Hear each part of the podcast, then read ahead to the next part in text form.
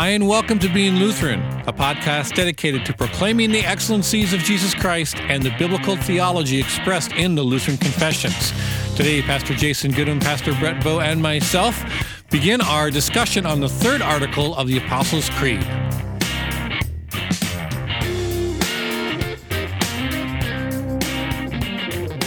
Welcome to the Being Lutheran podcast. I am Pastor Brett Bowe, and I have with me my friends. Pastor Jason Goodham. And Pastor Brian Ricky. All right. Hello again.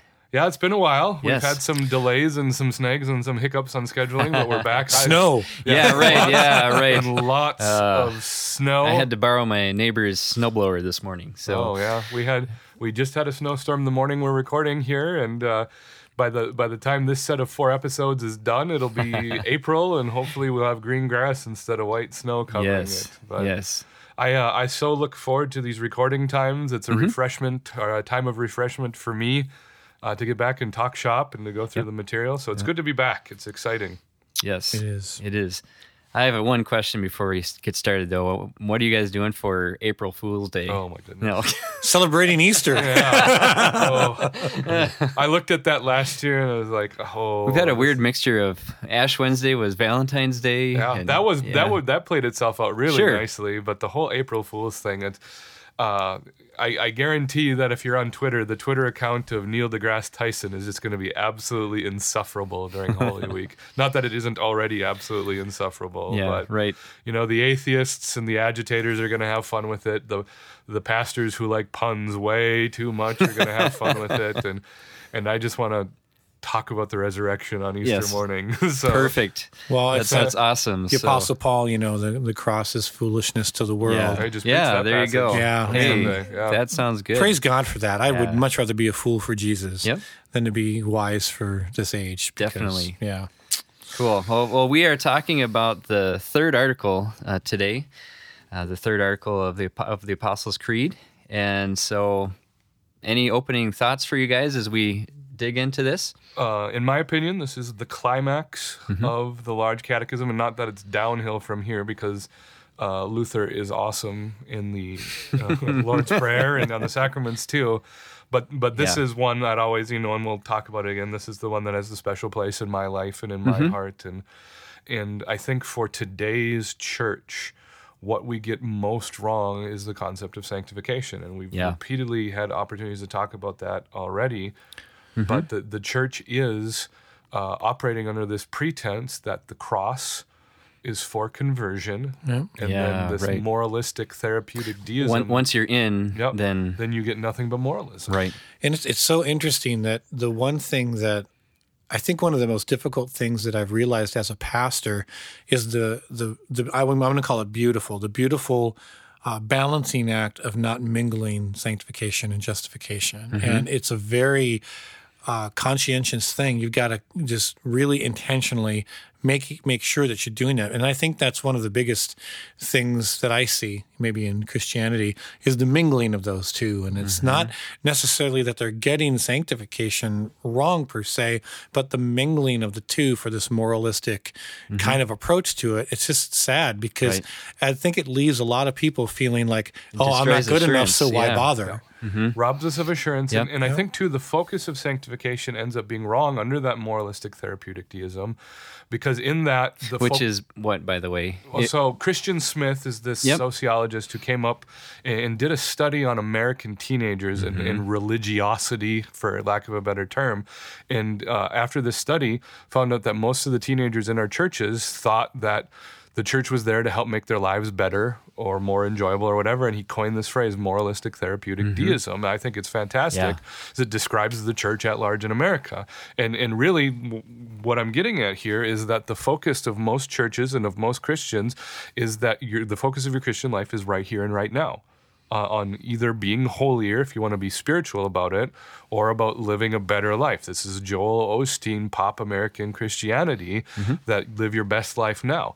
Uh, sanctification, from a biblical perspective, is always a march toward the resurrection of the dead, toward eternity. It's, it's, it's a life lived with your eyes on eternity, which means you are really in the here and now focusing on your neighbor instead of focusing on yourself, because the prize, the end goal, is an eternity free from sin, free from pain, free from suffering in the presence of God. Yeah. And it's not like we don't grow in Christ as we mm-hmm. continue to abide in Christ, as John 15 reminds us, because as as we walk and apply the gospel, guess what we're talking about? We're talking about vocation. oh man, I you stole it from me. What are you doing, man? Now I got to talk about the Trinity. I Trinity. was setting Yes. you up. Yeah. Come on, man. Yeah, waiting for it.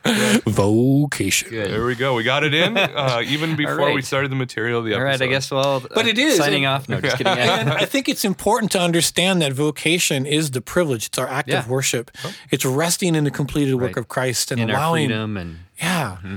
Yeah. But but it's that idea of vocation that takes us off this sliding scale of holiness that people want to place themselves off of. We're always evaluating our performance uh, so that we can say either I'm close to God or I'm far away from God or, or whatever the case might be. That's a wrong way to look at it. That's not what the Christian life is. We don't, you know, God isn't judging us on this bell curve where, you know, a- as soon as we place ourselves there, what we're really doing is we're comparing ourselves to others. Yeah. And it's almost karma. Yeah, Well, it hmm. is. It is. You know? It's, it's karma, or it's the you know the the thing is like, am I holier than that person, Yeah, or are they right. holier than I am? That's what you're doing in that system, mm-hmm. and that's wrong in so many ways. Yeah. Mm-hmm. Hmm. Cool. Well, let's let's get into the third article here, and you know, usually you don't think about the third article as speaking to some of these things that we're talking about, but it, it does. Yeah. It does, and surprisingly. Uh, Pulling in the creed, which is you know much older than Luther was, we you know the earliest rendition we have of the Apostles' Creed is second century, so it's really really old. Uh, but what Luther directs us to is that the things of sanctification really surprise us in the Apostles' Creed. Yeah. Cool. Well, let's begin by reading the actual article and then we can discuss from there. So, everybody bust out your Luther Small Catechism you with me. And uh, here we have it. The question What is the third article? And the answer is this I believe in the Holy Spirit, the holy Christian church, the communion of saints, the forgiveness of sins, the resurrection of the body, and the life everlasting. Amen. What does this mean? I believe that I cannot by my own reason or strength believe in Jesus Christ my Lord or come to him, but the Holy Spirit has called me by the gospel, enlightened me with his gifts, sanctified and kept me in the true faith.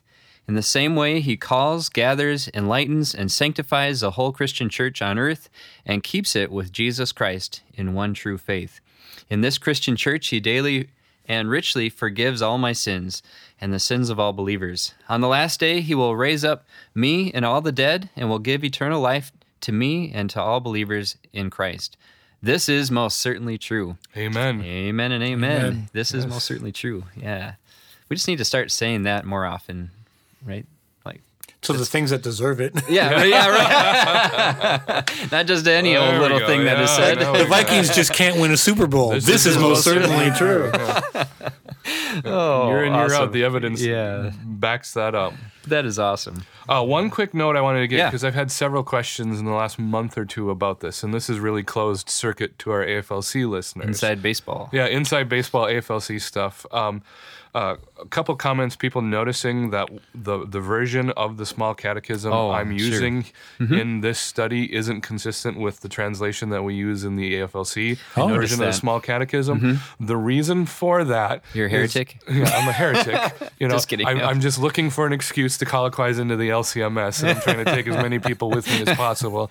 No, the reason for Oh. that is this study started as a study on the Book of Concord, and so what I am using is the text of the Small Catechism from the Book okay. of Concord. In the specific edition of the Book of Concord I'm using, we mentioned this all the way back at the beginning of the study, is the Reader's edition of the Mm-hmm. Yeah, Book of Concord, excellent. published by CPH. And so I wanted to keep the study consistent in with itself when I get around eventually to publishing the material as an AFLC curriculum, I will probably pull in the small catechism text from the AFLC Mm-hmm. uh, version of what we have. And I don't understand the different sources for the translations or anything like that.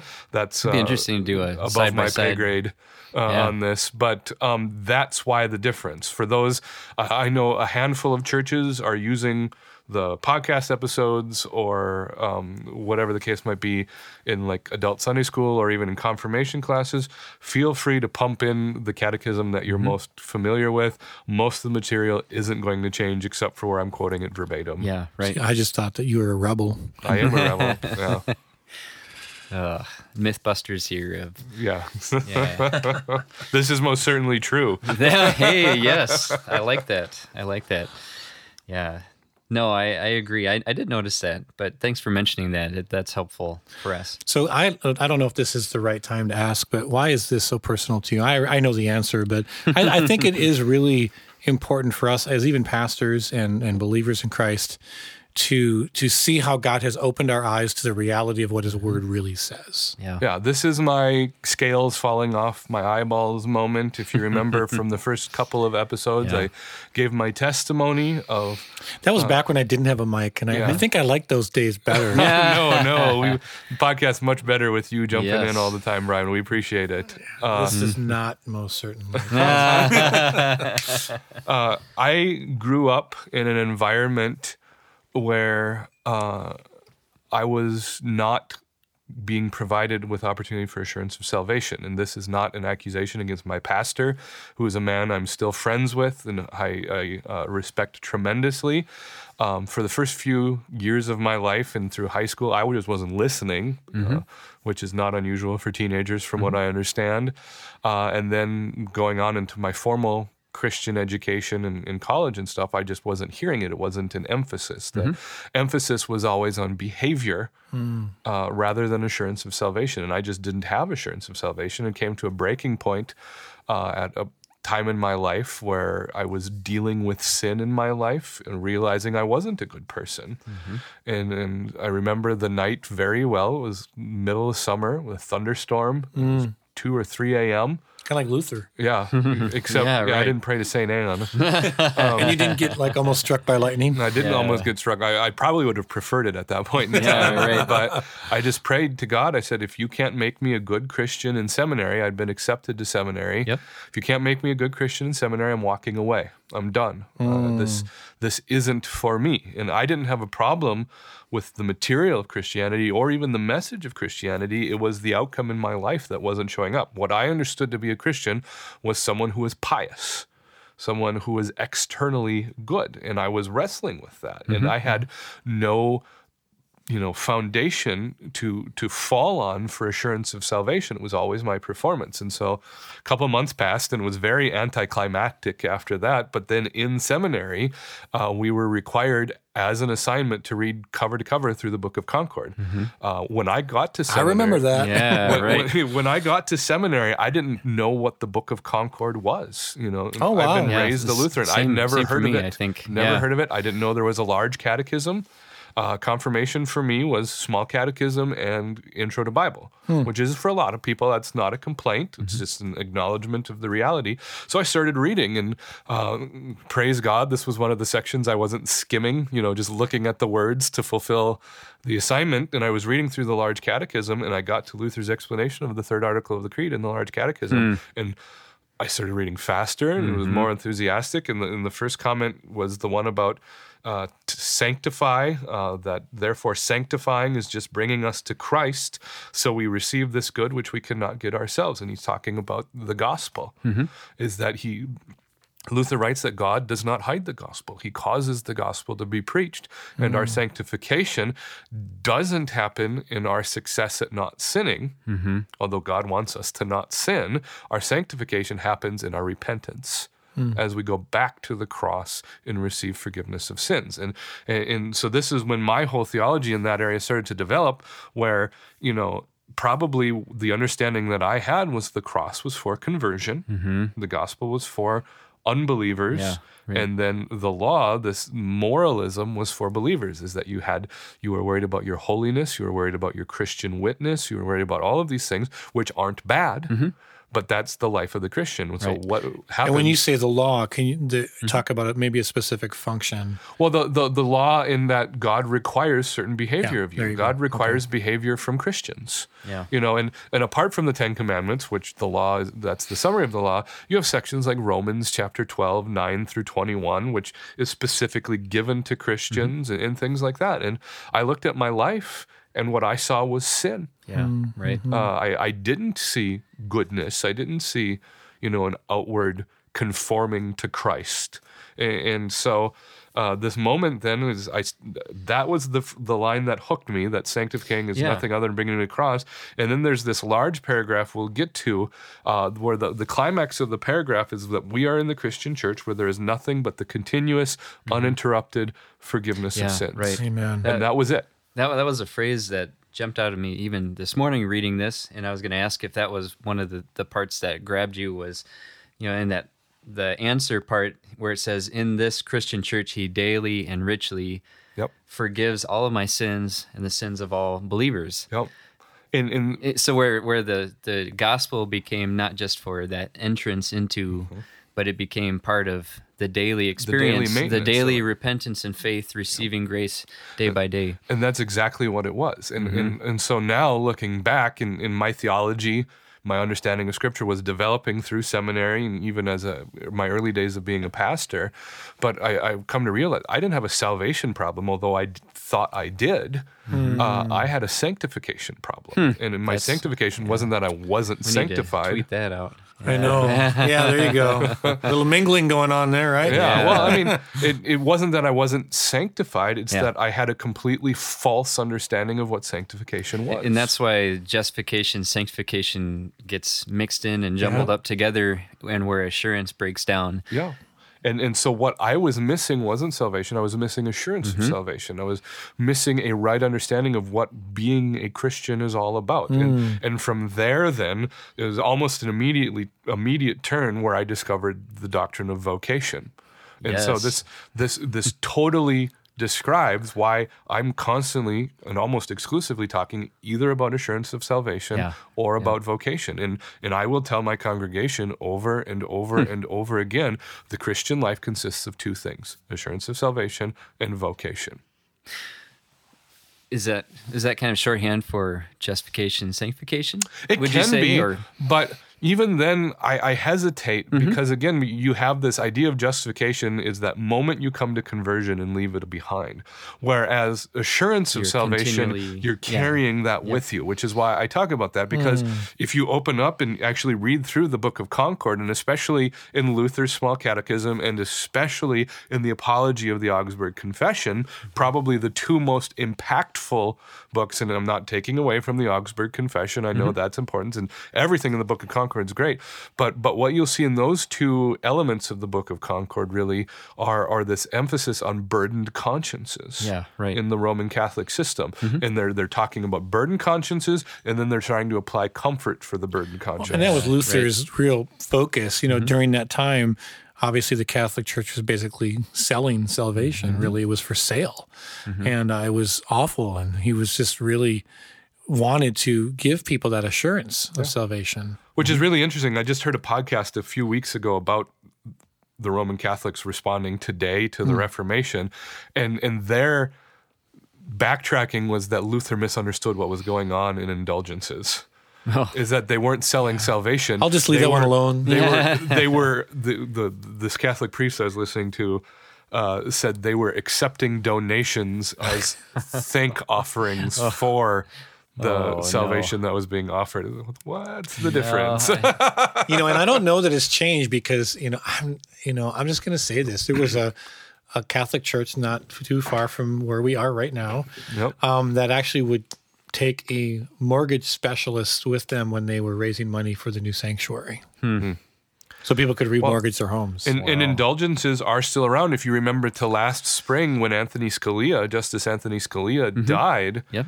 Um, they were having an indulgence in the church that there is a, these holy gates. There was a couple different sites in the United mm-hmm. States and all around the world. And if you passed through the holy gates as a pilgrimage, oh my! uh, it was a plenary indulgence. And so at his funeral, as they marched the casket into the sanctuary, they deliberately had it at this church where he walked through these holy gates. It's Wow. It was just right there. So It just saddens me. Can I be honest with you? I just, I know that sometimes we kind of chuckle at those things, but Sure. it just, it just breaks my heart because, like you, I kind of struggled in a little bit different way with that the mingling of, mm-hmm. of the 2 mm-hmm. and I don't know. You just you start to kind of get this sense of despair, yeah, and it's like I'll I'll never be good enough, which is true. Mm-hmm. And so why even bother? Again, I, I know I said that oh, before, that's- but you know, even the millennials that we that I'm speaking to now, as they see they see through a lot of this stuff, this religiosity and this whatever you want to call it, fake display of self righteousness or whatever. They see through it, and um, they want the truth. And it's interesting, and I think every generation kind of does to a point, but man, it, it is interesting how that has just really uh, just been an infection in the American church, and I suppose other churches too. But I mean, I've only have my context of here, but and it's how destructive it's really been. Well, and, and you hit the nail on the head with that word despair. The the despair is palpable. It's tangible.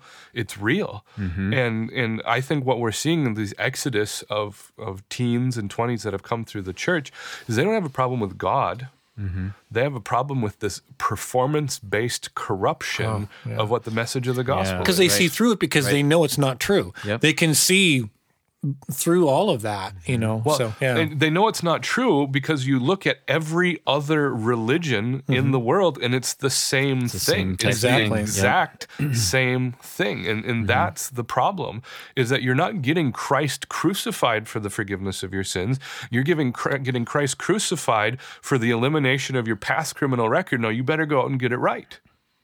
what would you what would you attribute to that? Why why have has the American church deviated so far from understanding justification correctly and sanctification correctly? Fear.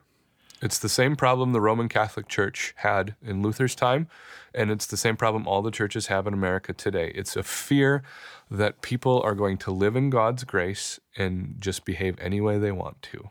So trying to avoid cheap grace, so to speak, you know, they they go the other way, and they mm-hmm. ended up actually then mingling mm-hmm. the two together. Absolutely. It's every, you know, I would say 90% of the time, that's the problem. Now, you have heresy, you have false teaching, mm-hmm. but when it comes down to it, I think most Protestants today would just be absolutely terrified to find out how Roman Catholic their church is. Yeah, and it's interesting because then you know people maybe like you, us 3 I, I'm I know that I've been called an antinomian, um, and that's fine. You know, if someone wants to to believe that, but the thing that I am convinced of, and you use a term called applying the gospel in vocation.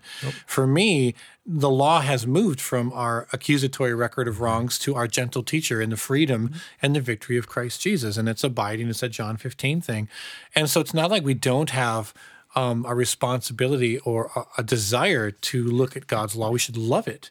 We should allow that to teach us, but we don't earn anything for it. right. You know, if anything, it's it just proclaims Christ more as an act of worship. You know, and if you can separate the feeling of I have to do this versus I want to do this, that's a huge step because one's law and one's gospel. Mm-hmm. Well, and with that too, you have to, you know, be able to understand and proclaim the law's proper place in the life of a Christian. Mm-hmm. You know, the law always accuses us, it's always showing us where we failed, but it's not the only thing that it does. And so we have this, you know, we've talked about it several times too, this concept of the two kinds of righteousness.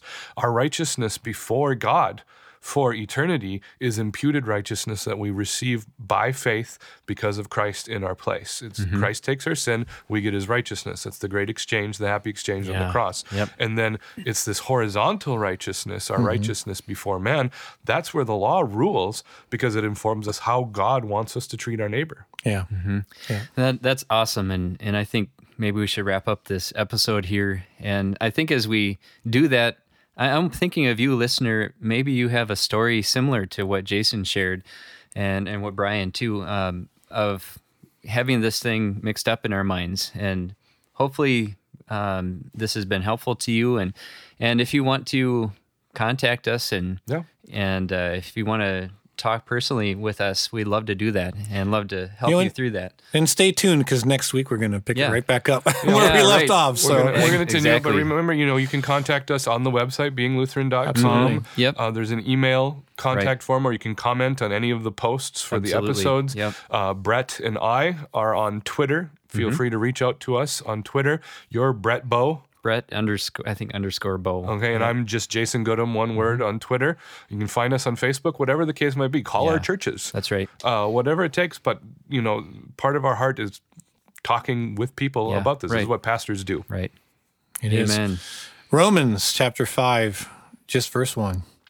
Therefore, since we have been justified by faith, we have peace with God through our Lord Jesus Christ. Amen. Amen.